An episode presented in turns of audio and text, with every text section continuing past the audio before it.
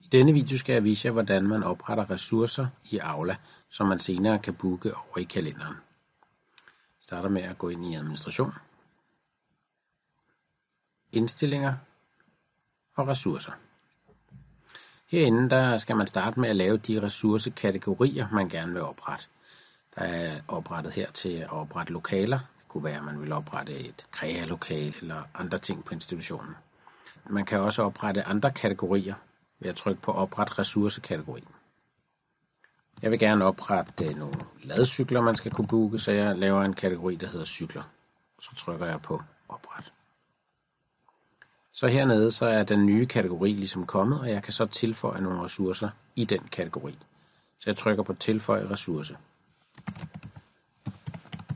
Så skriver jeg ladcykel 1, og den er der et stykke af. Her kan jeg så angive et sted,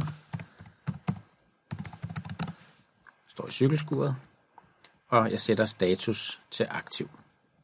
Hvis man har en ressource, som er specifikt knyttet til en person, så kan man skrive den person hernede. Herover der kan jeg så tildele rettigheder til, hvem der skal kunne booke den her ressource.